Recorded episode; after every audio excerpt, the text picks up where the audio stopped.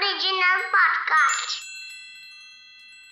किट्टू और चिट्टू की मस्ती भरी बातें only on child radio celebrating childhood अरे चिट्टू मैम ने कहा था होमवर्क में एक काओ और ग्रास ड्रॉ करके लानी है। हाँ किट्टू कहा तो था। तो फिर तुम केवल काव क्यों ड्रॉ करके लाए हो?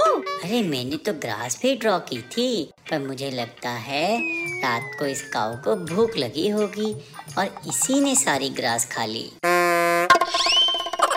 किट्टू और चिट्टू की मस्ती भरी बातें only on child radio celebrating childhood